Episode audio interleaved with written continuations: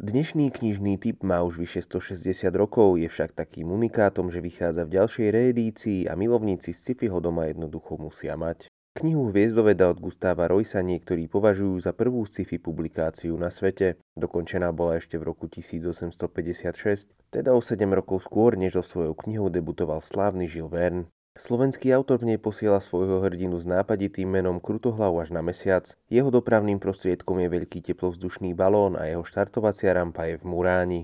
Hviezdoveda je dobrodružným príbehom a popularizačnou príručkou zároveň. Dnes sa môžu niektoré nápady z nej zdať úplne uletené, keď sa však zamyslíte nad dobou, v ktorej sa kniha písala, budete milo prekvapení nápadmi jej autora. Kniha s podtitulom Životopis Krutohlava, čo na Zemi, okolo Mesiaca a Slnka skúsil a čo o obežniciach, vlasaticiach, pôvode a konci sveta vedel, zaznamenáva aj súdobé poznatky z astronómie, fyziky či geografie a kombinuje ich s autorovou fantáziou, ktorá je popredkávaná aj slovenským slovenskými ľudovými povestiami a rozprávkami starých materí. Tie Gustav Royce zbieral spolu s otcom v oblasti Gemera. Nová edícia knihy Hviezdoveda od slovenského autora Gustáva Roysa je doplnená o ilustrácie Andreja Kolenčíka, má 216 strán a jedinečnú prvú sci-fi knihu nielen Slovenska, ale možno aj sveta nájdete teraz v knihkupectvách.